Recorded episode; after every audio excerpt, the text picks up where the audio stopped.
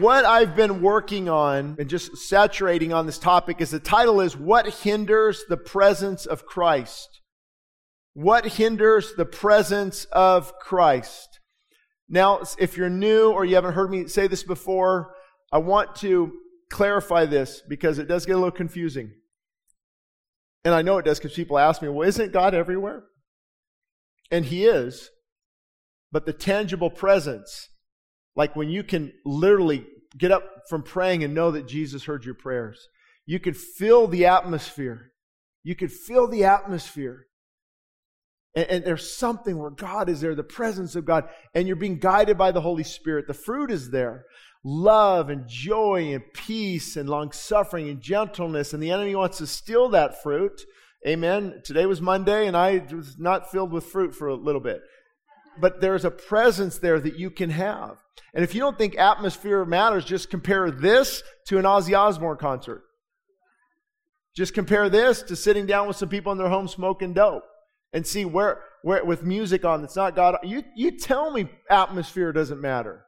You tell me that you can't feel sometimes the tangible presence of God. And that's what I want to talk about because we can hinder the presence of Christ. And the theme of Rend the Heavens is an atmosphere of prayer. Praying for his presence is the title I was going back and forth on, but I want to just stick here with what hinders the presence of Christ. Because when his presence is, is tangible, it's real, there, it changes everything. It changes your desire for worship. It, I'm, I'm sure many of you were not in a hurry to leave during worship, I'm assuming. You know, it changes your marriage. It changes your parenting. There's, there's the tangible presence of Christ makes a difference. And what we did with uh, Rend the Heavens, it began with a prayer of desperation. Did it not? Many of you remember that.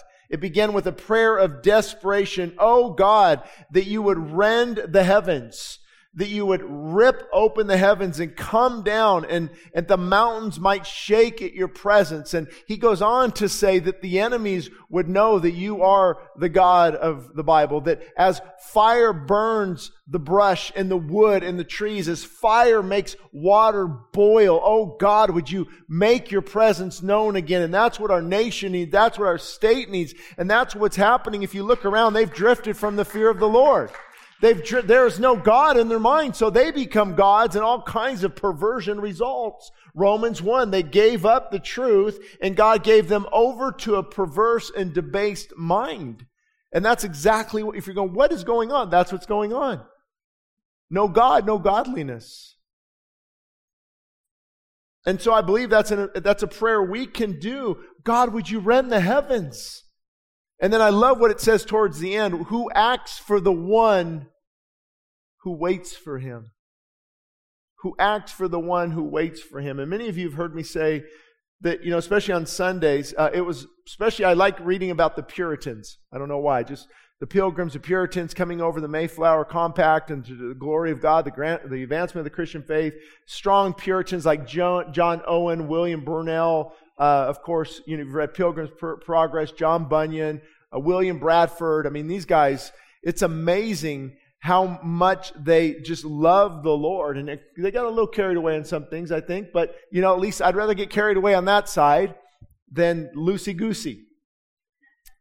But it, it, as I'm reading, it's always interesting in their journals, the Lord's day. Now we, we call it the Lord's hour. Do you know most church services are about an hour total? And even when the, the, the, the story and things came out about what we're doing, if, why are you having church on Halloween? Why are you why are you doing that all week? It doesn't well, why aren't you? Why aren't you pursuing more of God? And so that's where that's that's what my heart is. My those who wait on the Lord, the Lord's day, they would come in, not be in a hurry. They would read some scripture. They would worship. They would sing psalms. They would com- have communion. They'd have fellowship afterwards and even eat a little bit and more worship. And it was the Lord's day, the day of the Lord. And I think, especially now, we, we, we, we know that phones can be a blessing and social media can be a blessing and the busyness is, is can be okay, but if we're not careful, we can get too busy. And so what began in Isaiah here and also in our own church with this cry, this, this prayer, Lord, rend the heavens. And it begs the question tonight, what else can begin with a desperate prayer? And you're like, are you desperate for your kids to know the Lord? Are you desperate to be healed? Are you desperate to, to come back to the Lord and have the joy of the Lord in your heart again? Are you desperate to get rid of that critical spirit and that critical heart? And like he, Ronnie said yesterday, that unforgiveness that is eating you up. Something special can happen if you pray, Oh God, rend the heavens and clean me. A book I was reading, it's called Fire Upon the Altar. He said this, the spiritual battle, the spiritual battle in which the Christian is engaged is fierce. Any amens on that one? Wow. It is no game. Satan is intent upon destroying the presence of Christ from our lives. There are no vacations from spiritual warfare. Actually, when I go on vacation, that's usually when I don't feel as good spiritually. That is why the fire must be kept burning. And you, you Bible scholars, you'll, you know that when God came down and consumed the altar and brought his fire, they were, they were called to maintain that fire and never let the fire on the altar go out.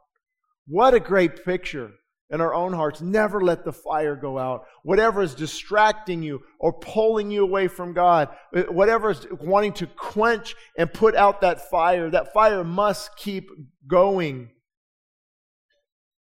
Every time the church is revived, she always goes back to the old paths. Did you know that? There's nothing new. There's not new methods or let's try this or let's, let's let's try this potluck kind of survey and also do a giveaway and everyone who comes tonight gets a hundred dollar gas card and you know you, you probably have more people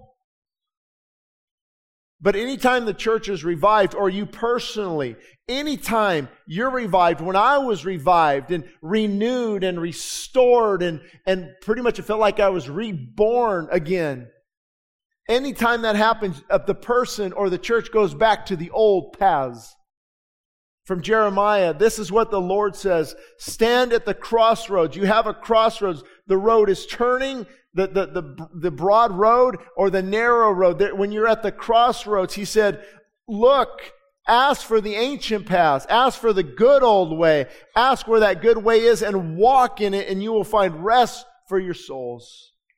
But they said, we will not do that. So, what do you say to that question tonight? Will you walk in that good way, that old path, the narrow road? Desperation is where salvation begins as well. And I know there's people watching, even here tonight. You don't have a genuine relationship with Jesus, or you're being drawn to that, but you haven't yet fully surrendered and committed. And it begins here. Desperation is where salvation begins as well. See how important desperation is? A whole sermon on desperation would be pretty cool the power of desperation, the cost of desperation. And because desperate people do desperate things. Have you ever seen those videos now when, when those people are getting more brazen to try and just go grab a child in broad daylight? The mom goes mama bear on them. There's a, there's a desperation. They're, she's pulling their hair. She's kicking them. She's swinging her purse and hitting them because there's desperation. And it goes back to that for believers and even unbelievers. You've got to get to a point you say, I'm not good with God. I don't know where I'm going to go. I can't live my life with a question mark here. I'm desperate, desperate to hear from you, Lord. I need to know you. And that desperation leads to repentance. Woe be to the person who is okay. Unbelief not only hinders the presence of Christ, it prevents it. Unbelief. Unbelief won't hinder the presence of Christ. There is no hinder, there is no presence of Christ because deep repentance needs to take place. So I want to talk to you just about five hindrances to the presence of Christ. Number one, no secret here. Secret sin. Secret sin always hinders secret prayer. It's hard to go deep in prayer when there's secret sin, isn't there? Jeremiah 8:12, the people no longer even blushed. And in Ezekiel 9:4, God said, this is incredible, mark those, mark those who groan and sigh over the abominations of the land. It would be like God saying to the Spirit of God, go and mark those in this service who are crying out to me and are so broken over the condition of this nation. They're so broken over the sex trafficking. And that what we're vote we're actually we're going to vote that you can kill a baby up to birth. I mean, what, Lord help us, or even after. I mean, who knows? What, they won't stop anywhere. You see, that's the thing people don't realize. You give an inch, and Lord, it breaks my heart with the LGBTQ and transgender agenda, not the people what the agenda is trying to push a mutilization on children. Lord, it breaks our heart, the abomination. And, and, and I want to love the sinner, but God, I've got to fight this agenda and, and just look at what is going on. And God says, mark those. Mark those who sigh and are broken over the same thing that breaks my heart. And that's the people I'm going to mark. That's the people I'm going to watch and, and raise up and listen to because their heart is the heart of my heart, the heart of the Father compassion and brokenness. James 5, 15 through 17. The effective, isn't this incredible? It, it doesn't say the prayer of a man avails much. I mean, that would be pretty cool, but he gets a little bit serious. I mean, he fine tunes, he fine tunes it for us. The effective, effective means pointed, targeted, uh, um, it, it, it, it, ha- it hits its mark. The effective, fervent, fervent. Anybody have any fervency? You got some tonight, I hope. There's some fervency. I'm, Lord, I'm targeted and I'm, I'm positioning. It was said that you could see where A.W. Tozer pray, prayed in his office because the carpet was worn. It was said of John Hyde that he would stain the very breath of his walls with his prayers. It was said of uh, another one of those Methodist circuit riders that after his death, the, the grooves in his hardwood floor were there because there was fervent, effectual prayer calling down heaven. Church, we need to get back to that. You might not rub things in your carpet, but you better pull down heaven heaven at home. There is no other hope right now for us. The effective, fervent prayer of a righteous man, a man who is in right standing with God, avails much. It will prevail. Thank God the Bible paints an accurate picture. Elijah was a man with a nature like ours. Wow, so he got upset. I won't go too deep there, that could hurt. A, a nature like ours prone to wander. Lord, I feel it. Prone to leave the God I love. Lord, here's my heart. Take and seal it. Seal it in the courts above. Prone to wander. He, he was a man like us. Basically, to me, there's no reason we can't pray like Elisha. There's no super Christians in the Bible. And he prayed, well, here's another word. He prayed quickly earnestly. Earnestly. You see, there, there's, there's passion and fervency. And, and he said it w- prayed it would not rain. It did not rain on the land for three years and six months. And it was, of course, to judge the wicked king and, and the land and things like that. But it's, it's, it's, uh, James is pointing out the context of James 5 is answered prayer. So the effective, fervent prayer and again, the book Fire Upon the Altar. Where there's no communion with God, our lives are spent in darkness. We see nothing, we hear nothing, we have no answers. Spiritual death sets in. And can we agree that this is where most Christians live? Most Christians live. They see nothing, they hear nothing, they have no answers. Spiritual death has set in because there's no communion, no fervency with God. I just, oh, I'm going to step on toes, I think, tonight. Permission to step on toes? Okay. Okay. I would do it anyway, but that's okay. It's good to. But a friend of mine was so discouraged, saying, "I, Shane, I can't believe how many people are, you know, saying things and mocking me because I'm not celebrating Halloween. I said, you know what? Don't worry about it. that. Just that really is a gauge of their spiritual health. You just need to pray with them. And and and, and when people come against you, now if you if you have pumpkin seeds and your kid dressed like a dinosaur, I mean you're not, you know, but you know what I'm saying. There there shouldn't be a love for the darkness. There shouldn't be a, a, a, love. And, and, and I know people, I can't go tonight because I'm trick or treating and they're dressing up as witches and, and warlocks. And, and I, yeah, I would be very careful there. There's, there's no, there's, your communion with God might be suffering because darkness should never entertain. There, there should be a desire for the things of God and, and desire to, to not be dying spiritually.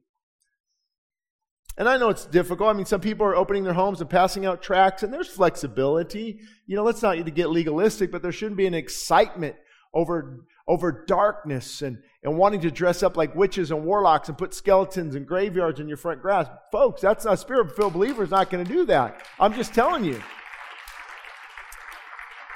So you need the presence of God. You need the communion with God. I even walk through Home Depot and see the decor, and I'm like, oh gosh, Man. And it's hard to explain. And see, you have to know a lot of people, if they're not where you're at, you just have to show grace.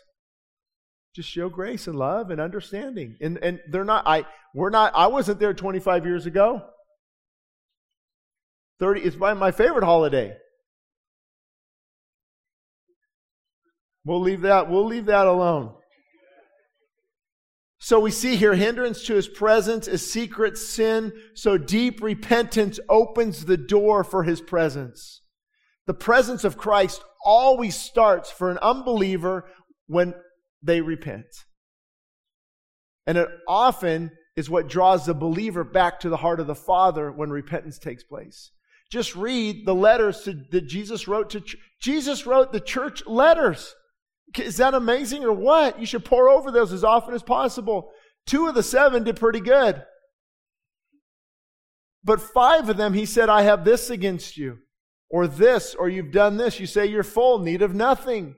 You've left your first love. Oh, you have sound doctrine, but you don't have the fire of God and the brokenness and return. What is repentance? It's to turn and return to the right path. And folks, repentance opens the door to his presence. Of all the revivals I've ever read about, all the revivals I've studied about, repentance is, is the highest theme up there. The fear of God and repentance and confession of Christ and the blood of Christ and powerful prayer and heartfelt fasting and night seeking him and waiting on him. There's a, there's a repentance that takes place, a deep yearning for the presence of God and to even repent. Lord, I repent of my lukewarmness. I repent, repent of drifting from you and putting other things before you. I've left my first love and I need to go back to that. I repent. I change my mind from the bad direction I'm going and I refocus on the direction you've called me to. That will bring you back. And number two, hindrance to his presence is, is when we're too full. Did you know you can get too full of the things of the world? We all know we, we've reached our capacity many times. Anybody ever said, I'm about ready to have a nervous breakdown? I'm too busy. I'm juggling too many plates. I can't get a grip around things. I'm, I'm falling behind.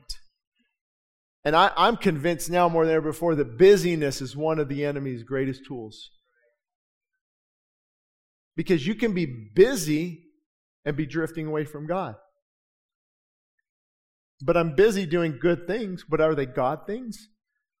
Are they taking the place of Him? Matthew 6 24. No one can serve two masters.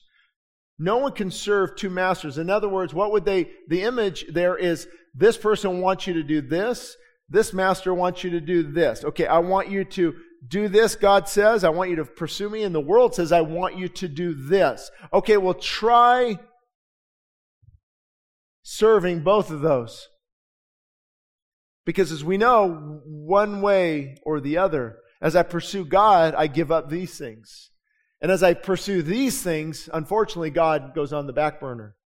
You cannot serve both of these. You'll either hate the one and love the other, or else you'll be loyal to the one and despise the other. You cannot serve God and mammon twofold. And while we're on the topic this month of, of fasting, don't worry, this is the last day of October fast, so here we go. One benefit of prayer and fasting is that it empties us. It empties us from the book, God's chosen fast. If you have been brought low through personal defeat, amen? If there is a call in your soul to a deeper purifying work, to renewed consecration, if there is the challenge of some new task for which you are not equipped, then it's time to inquire of God whether He would not have you separate yourself unto Him in prayer and fasting. Here's why this is so important. I just, this is really hit a couple weeks ago. I shared it, I think, with Morgan and Pastor Abram and wanted to get it to you tonight. We forget the power of moderation. The practice of moderation strengthens discipline, does it not? Here comes that, you know what? No. The second serving. How many of us have done that? Man, that's my downfall. I'll tell you. If the first plate felt good, tasted good, and here we are in November. But in all things, moderation. Do you do that thing that we're addicted to or we have too much of, and it's now control. We thought we could control it, but now it's controlling us. And, and once you give up an area of moder- and, and of, of self discipline begins to fade in one area, it affects other areas as well. That's why the Bible would often tie in gluttony and alcoholism and different things and lust for food, lust for meats. And it, it, it's because once that, that discipline of moderation begins to fade away, it's hard to walk that, that narrow path. And I, I want to encourage you. I'm not talking about perfection. I'm not talking about perfect diets. I'm not talking, I'm just talking about you telling the flesh to shut up. And you control the flesh versus it control you. Andrew Murray said, only in a life of moderation and self-denial will there be sufficient heart and strength to pray much. And this whole, this word of self-denial kind of gets, you know, if you think of people probably think like monasteries and, and the monks, how they used to whip their back with their, you know, Martin Luther did that too. And it, that's self-denial is really denying self and you controlling it versus it controlling you. That's why fasting is so powerful. You're saying no bodily appetite. No. I'm saying no. I'm moderating you. I'm denying you. And then therefore your strength is minimized and I'm beginning to be more disciplined in my behavior, which follows into spiritual. Di- Have you ever noticed when you get when you get off what off with physical disciplines and things, your, your spiritual disciplines uh, do not get very. They don't get very strong either. They begin to fade away. Bible reading, not as much. Time with the Lord, not as much. Church attendance, not as much. Worship, not as much. Because the spiritual and the physical are interwoven often. 1 Corinthians 9:27 but I discipline my body and bring it into subjection I bring it into control and obedience now it's a struggle it's not easy every day is kind of challenging with the flesh is it not I just, just dawned on me today. It's every single day for the rest of my life. It wants to eat too much, drink too much, sleep too much, gossip too much. All kinds of just, just fleshly desires want to come out of it. And that's why Paul said, I discipline, I bring it under, basically it's saying no. No, I'm not going to go in that direction. And he says, when I've preached to others, I could become disqualified. Basically, I could be hindered in the work that God has called me to. And Matthew Henry, in his great commentary, wrote about the danger of yielding to fleshly desires, pampering the body and its lust and its appetites. Isn't that so true? I mean, even when they wrote these things, they do not live where we, it's way, way more challenging for us today, I believe. You've got things on every corner. You've got our favorite addiction is just a drive away 24 7, seven days a week open, and, and the fulfilling the desires of the flesh. But let me remind you that his presence is attracted to weakness. His presence is attracted to weakness. And that's what happens when we say, you know what, I'm going to give up some of these things. I don't need to go on social media six hours a day. I don't need to do all this. I don't need to consume so much. I'm going to, Lord, I, I need your strength. I am so weak in this area. We give it up. And the presence of God begins to rest on that weakness as we empty ourselves. That's just a biblical truth. The more you empty yourself, the more filled you can be with the Spirit.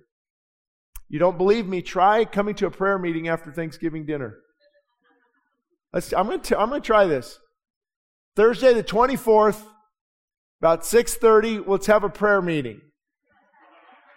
What did I not just prove my point?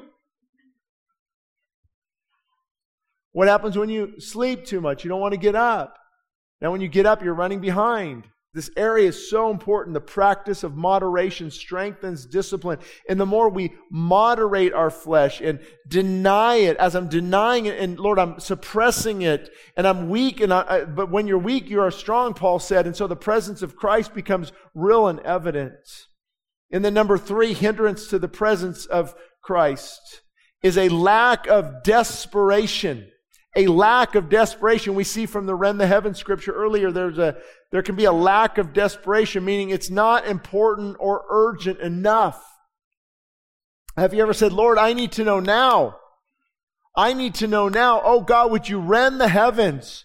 Would you come down and rip open the heavens? I need you to move now. I don't know how much longer my kids are going to to, to even live or to be in my house and, and things are getting more haywire. I don't know about my marriage. I don't know about my physical state. Lord, I need to know now. I need to hear from the God of the Bible. And I am so desperate. I'm going to come to this altar. I'm so desperate. I'm going to go to the prayer room. I'm so desperate. I'm going to make major changes in my life to begin to seek you with all of my heart and all of my strength tonight and in tomorrow morning. Lord, things have got to die in my life. There's a desperation. Remember I said it many times before. Desperate people do desperate things. They might cut off relationships that are pulling them down. They might get rid of the things that are distracting them. I am so desperate. I am so angry and frustrated that I'm going to pray and I'm going to fast. I'm going to seek your heart. Desperation. Why are we meeting all week? One word. Desperation.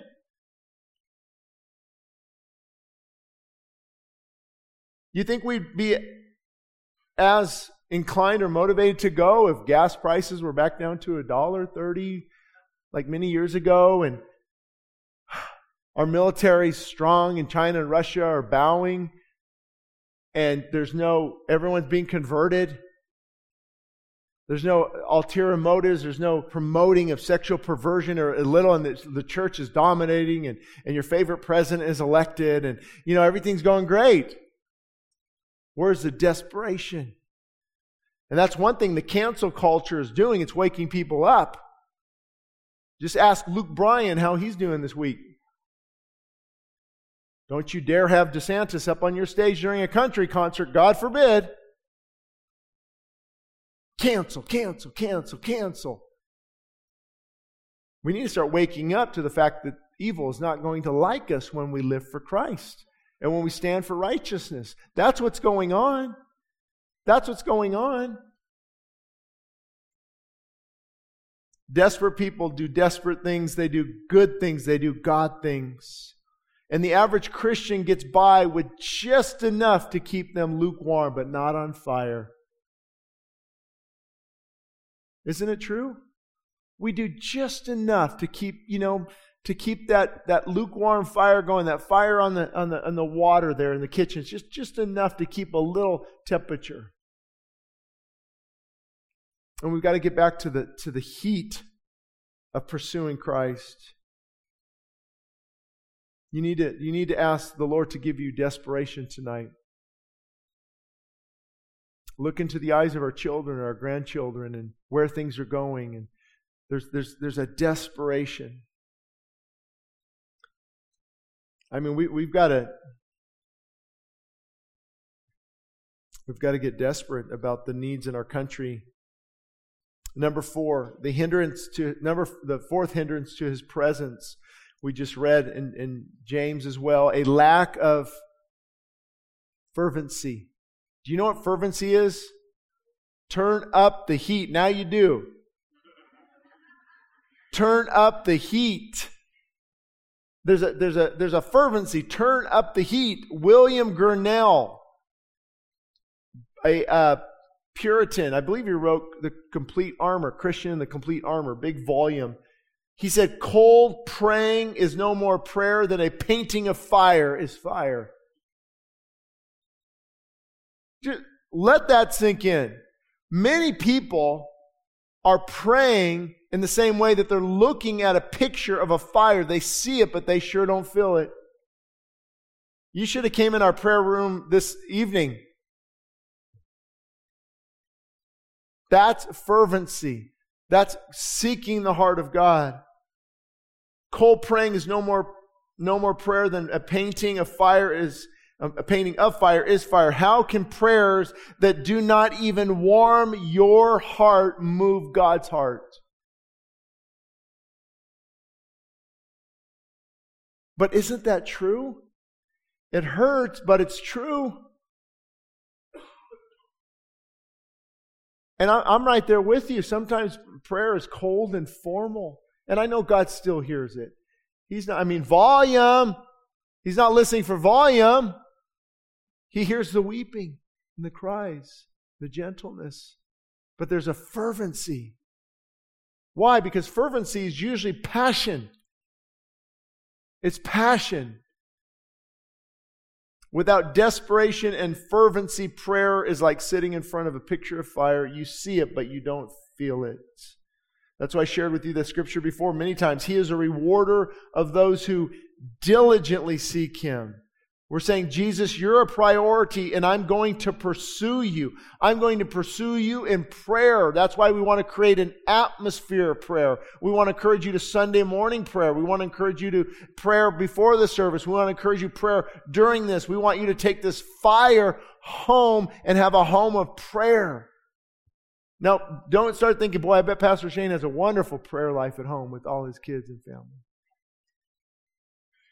No, it's very challenging. It's embarrassing sometimes. But we're going to be fervent. We're going to pursue. Pursuing his presence doesn't always mean filling his presence. Hope that helps someone tonight.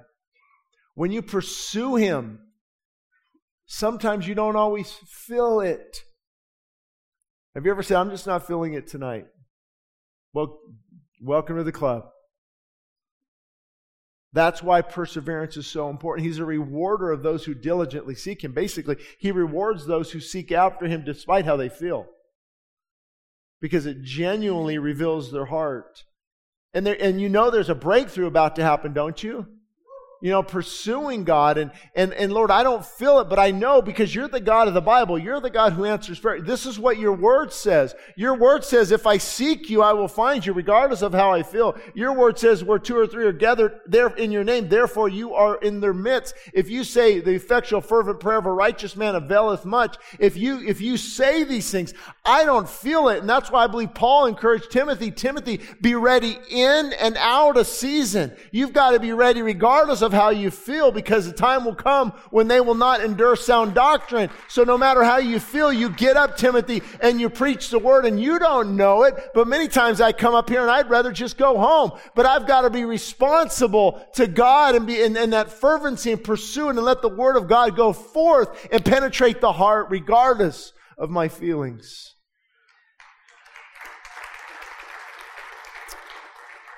And here's another key. The cost we pay reveals your desperation, your level of desperation. What you're willing to pay re- is, is, is a measure of your desperation. And I, and I hate to keep bringing up prayer meetings and things like that, but that is the gauge of spiritual health often. I'm, I'm desperate, so I'm, I do not care if I can't go to Cinemark because I don't have enough gas. I'd rather go to church right? The cost we're willing to pay. The cost reveals how desperate we are. We can embarrass ourselves tonight if I would to bring up statistics and not even that, but even the, the life of the underground church in, in Africa or the, when there, where there's Muslim persecution or in the Middle East or in China where they're walking. Hello? Walking to church services with kids. Couple hours going to hear a speaker, going, they need to hear from God. They, there's no other hope. There's no Blue Cross. There's no Medi-Cal, 401ks. They just, they're just barely getting by that day no shoes, in the dirt, going to church because they, they're desperate. They need to hear from God. That's why I believe you'll see genuine healing taking place. Eyesight's opening, kids being delivered, tumors shrinking. Why? Because there's no other plan, God. This is, this is you and you alone. I can't, I'm so desperate the cost, the cost I'm willing to pay. You know how many people, I believe their job is actually hindering their walk with the Lord? Their fullness is actually hindering their walk with the Lord. Too many toys. The more, the more you own, the more owns you. The cost, I'm giving this up because I have to pursue you. Many of us, there's people who've given up careers to get involved in church. And there was a cost involved. There's a cost involved to come here every day of the week and come to prayer first and stay for three hours for church and pray with people and pour into people as laundry backs up and responsibilities get thrown to the side and things that I want to do, I can't do. Same with you. There's a cost. Why? Because there's desperation. So that if there's no cost, there's no desperation. Think about it. I'll come to church if it's at a time I can make it, when it's convenient, if there's gas in the car, as long as it doesn't, you know, kind of mess up my Netflix binge, and as long as this sport event isn't happening, whether it's the, the NBA finals or the World Series or the Super Bowl, all, if it, if it, if, if all that still fits, then I'll make it.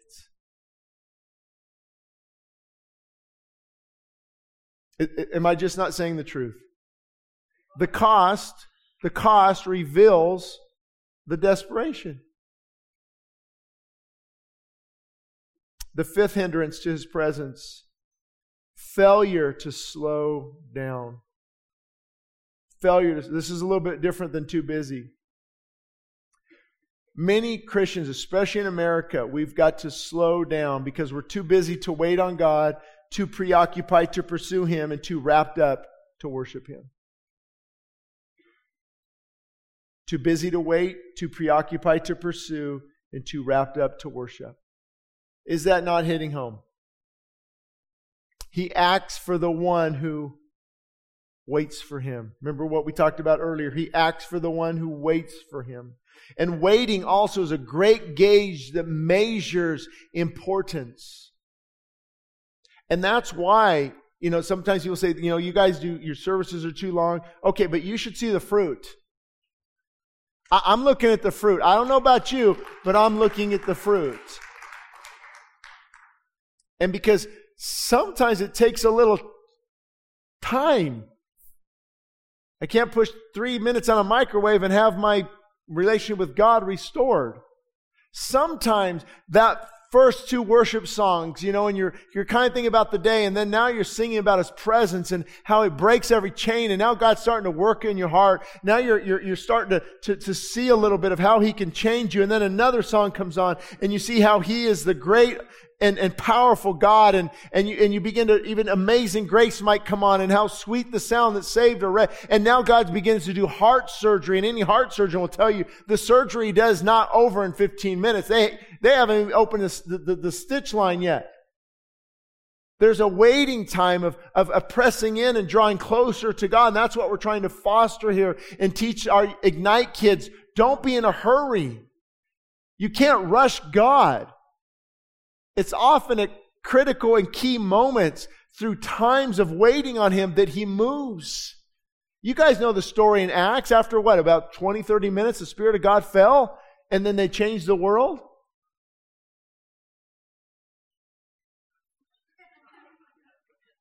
That's right. They had to stay the night there.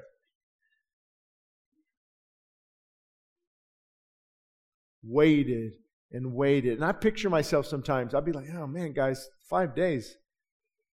Now, personally, I don't think they just stayed in there, locked the door, never came out. Maybe some of them went to work, had to get some food. You know, bathrooms in the house are kind of a new thing. So, you know, there was, but there was a, the Bible doesn't give us a lot of, but there was a waiting. It could have been like this. It could have been when the day was over. When they did their thing, they went and waited in the upper room. They waited in the upper room. They waited in the upper room. And in that waiting time, it was not wasted time. And I just see so many people, they are so busy, especially men. You know how we rate success? By how busy we are. I did for many years. Man, that guy's so busy. And now I kind of cringe when people say that. Just say I'm full. I'm really full right now. I'm not too busy. Full of the things of God. But busy doing what? Buying things we can't afford, pursuing things we really don't need, lack of spending time with our family, pursue I'm too busy to pursue God. And here's why it's so deceptive. It can make you think that you're doing something very effective, Martha. But Mary is the one waiting at his feet. Oh, Martha, Martha, you're worried about many things. She's not helping me cook. She's not helping me clean. All good things. Praise God for cooking and cleaning. But see, she was worried about too many things, and and and and, and but Mary has chosen. Chosen. Mary has chosen what is best time and intimacy with me. Some things have got to go. Have got to go. Some of you need to start getting to bed earlier and seek God early in the morning. Some of you guys need to reprioritize your evening. If you're evening people, I can't relate to the evening people. My mind shuts off here in about an about an hour. I got about an hour before. Oh no, it's getting closer. Do what works for you. Do what works for you, but you've got to prioritize to where Christ is first. Jesus often went to places of solitude. Jesus did. Why? To hear from the Father, to connect. Andrew Murray said, once faith has taken, this is, this is going to be so important for you and me. I love this, this, when I came across it this week. Once faith has taken its stand on God's word in your heart and the name of Jesus, and you have yielded yourself to the leading of the Spirit to seek only God's will and honor Him in prayer, you need not be discouraged by delay. Anybody here discouraged by delay? Mm, I know this room is not being honest. Balcony, you guys are all pretty spiritual. No, we know delay every one of us. Why isn't such and such coming to the Lord yet? Why isn't this happening? What's happening with, where's my breakthrough? Where's my healing? Lord, why are you taking me through all this? But once your faith has taken a stand on God's word, and the name of Jesus Christ and you yield to the leading of the Spirit, Lord, I just want to seek only your will and I'm going to honor you in prayer and petition you. I'm not going to be discouraged by delay because delay is not deny necessarily and waiting time is not wasted time. It's actually in that time that was like a, a crushing that God would begin to crush me. The more I waited, the more I worshiped and the more I worshiped, the more I sought him and the more I sought him, the more I loved him and the more I loved him, the more I knew him. And it's a process of persevering and pressing in. That God who will never let you down. That God who knows and it numbered the very hairs on your head. He's ordered the times and the seasons.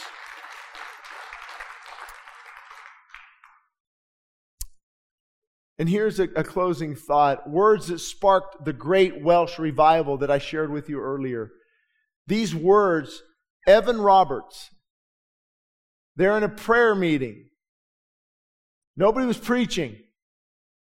Don't overlook the prayer meeting, folks. Jesus said, My house will be called a house of. Jesus would retreat in prayer. Lord, teach us to preach. Doesn't Is that just me or that, that would be my, Lord, teach me to preach. He said, teach us to pray. We're going to, Abram's going to cover that tomorrow. Our Father who art in heaven, hallowed be thy name. Thy kingdom come, thy will be done on earth as it is in heaven. Give us this day our daily bread. God, forgive us of our trespasses. Lead me not into the testing, the temptation. God, deliver me from evil. Teach us how to pray. Oh, if we could, is that our cry today? Lord, teach, I, it's mine. Lord, teach me how to, pray. I don't ask him, teach me how to preach. Because if I'm filled with prayer and filled with the Spirit, the Spirit of God is going to say, just like Jeremiah, open your mouth and I will fill you with my Spirit. You will pull down and you will root down. You will upheave, upheaval of the land. You will destroy it and you will build it. You will encourage it. The Spirit of the living God can speak boldly through you when you're yielded to that influence by the power of prayer. Where all this comes from where a lot of preaching comes from that moves the heart, it comes directly from the prayer closet as the person sits and asks God, Lord, I empty myself of me. Fill me of your spirit. And you open the word of God. It comes alive and the principles come out and the dedication, the obedience and the repentance. And God says, here's what I want you. I'm going to fill up your soul above capacity. That's why his word is in my heart like a burning fire. It's shut up in my bones. I can't hold it back. And then it comes out and it begins to devour, it begins to encourage, it begins to uplift, it begins to shape, it begins to revive, it begins to renew, all from the prayer closet. So the words that sparked the great Welsh revival, oh God, bend me. Oh God, break me. Like Romans 12, I beseech you. Paul's begging, he's basically begging. And I feel like doing this a lot. I, I would beg those listening, beg the, beg you by the mercies of God. In other words, look how merciful God has been. Look at what He is offering, that you present your bodies as a living sacrifice, wholly acceptable to God, which is your reasonable service. Basically, He's saying, put your corpse on the altar and let the fire of God come down upon it and let that fire never go out. Keep that fire burning. Keep the presence of Christ burning. Yes, it's a battle. Yes, it's difficult. I might feel great tonight, but tomorrow all hell could break loose. But I know that God I serve and I will be here tomorrow seeking his face regardless of how I feel. I'll get on my knees and I'll call down heaven. I'll pray for my children, pray for my marriage, pray for our nation because I know he is a God who hears and he's attracted to weakness and brokenness.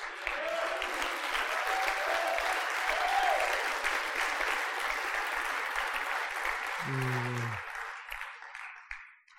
God, I don't want to preach. I want lives changed.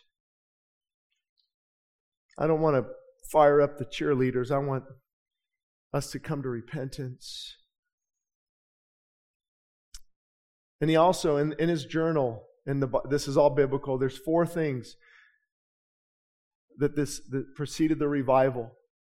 And actually, Evan Roberts, the pastor, didn't want him to speak at the church. So he said, Well, just go preach to like 17 youth. And the youth caught on fire pastor said, You know what? Maybe you should speak. And the fire from that service lasted the whole year.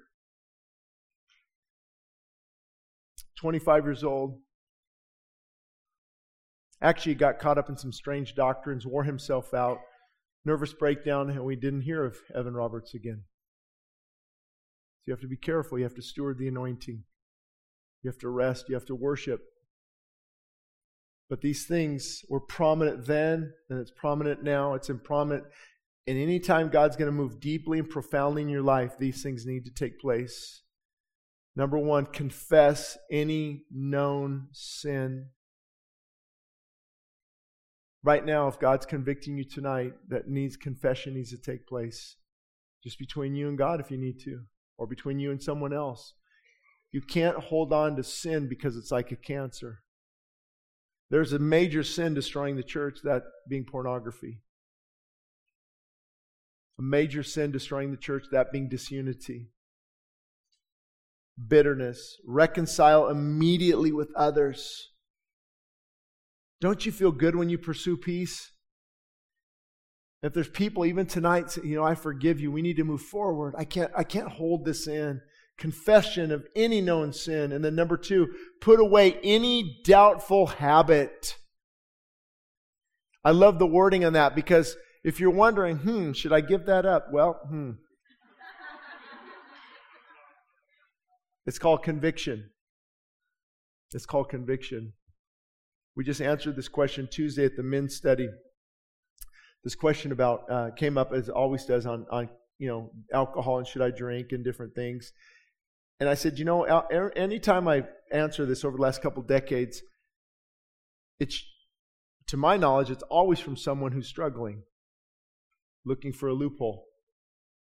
Those who have no issue, they don't remember even when the last time it was a six pack can stay in the refrigerator for three months. They don't ask that question. See, a doubtful habit, because what it's doing, it's gnawing on you. The Holy Spirit's convicting. I don't know, should I give that up? Should, is that really God? I don't know. We make excuses. Put away any doubtful habit. Why? Because that conviction is not being responded to. And when you're convict when you're convicted about something and you don't respond accordingly, you quench and grieve the Spirit of God. You can't be revived or experience revival if you're quench you, you want you're saying, I want the fire of God, but you're dumping water on it. How's that working out? Oh, I want this fire. Well, I got five gallons of water. Oh, what happened? Oh, I want this fire. Here's five gallons of water. I want this fire. Get rid of any doubtful habit that God is convicting you of. Number three, obey the Spirit promptly. Amen. Obey the Spirit promptly because what happens with delay? Excuses. You know what? That, that wasn't God. That Shane was, Shane was just getting loud and fired up. I was convicted then, but I'm not convicted anymore. I, I need that. I need that. I need that to calm down. I need that. I, that person did such and such to me. And, I, and we, we, the longer we delay, the harder it is to often break that habit or to sever it because we give sin a stronghold in our life. Isn't that true? The root of bitterness, we're supposed to pull it out. James also talks about aborting sin right when it's conceived, because as it grows, fully grown, it brings forth death. And so this is this is key. Obey the Spirit promptly. God tells you to do something, do it. Do it. Whether it's repentance or confession. And it's interesting today at the bank, um, I was pulling some money out because we told we were going to help some families and different things. Um, and I'm, I'm, there, and this lady behind me, I can tell, I look like, oh man, I don't know. She's maybe she needs some help financially. I said, well, Lord, I don't know if it's you. I know you, I feel it kind of. I don't know if it's me. Like, just, ah, Lord, show me. I'll, I'll, obey, but I need to know if it's you. I mean, that's, you know. And then, you know, like, let her just say something. Like, what are the chances of that, right? And so the bank teller goes, okay, Shane, thanks. We'll see you next thing. And she goes, Shane, Pastor Shane. Oh my goodness. I've been in your church like eight years. I'm like, oh, there you go. That's my cue. That's my cue. And so gave her some money. She starts crying in the Wells Fargo line. I'm hugging her. And she's like, I'm here to give, give, get money for my sister to help her out. She's in a worse spot than me. I go, here's some more. My goodness. You're breaking me down here. But see, promptly, promptly fix that relationship, fix that relationship promptly, not, not later, not, not next week, not if they call you. Fix it now. Deal with it now. Repent now. That's when you get, because when that takes place, that obedience brings joy. I obeyed the Lord. I'm so full of joy. That's why many of you are, are, are, like a refrigerator. You're sitting on an ice cube, even though we're singing about the fire of God, because you're not obeying the Spirit of God. And there's no spiritual life when we're quenching and grieving the Spirit. Spiritual life is a direct reflection of somebody fully surrendered to God. Yes, they still deal with junk, of course, but they deal with it. They confess it, they get rid of it. That's what I always want to do. I always want to pursue unity. And I often do it to a fault sometimes. Is everything okay? I ask people, are you okay? Is there any issue? Is there any offense? I want to err on the side of grace. And always pursuing that. And then fourth, confess Christ publicly. Confess, confess Christ publicly. Salvation begins with a desperate prayer to be renewed, to be revived, to be restored, to be refocused, to profess Christ publicly.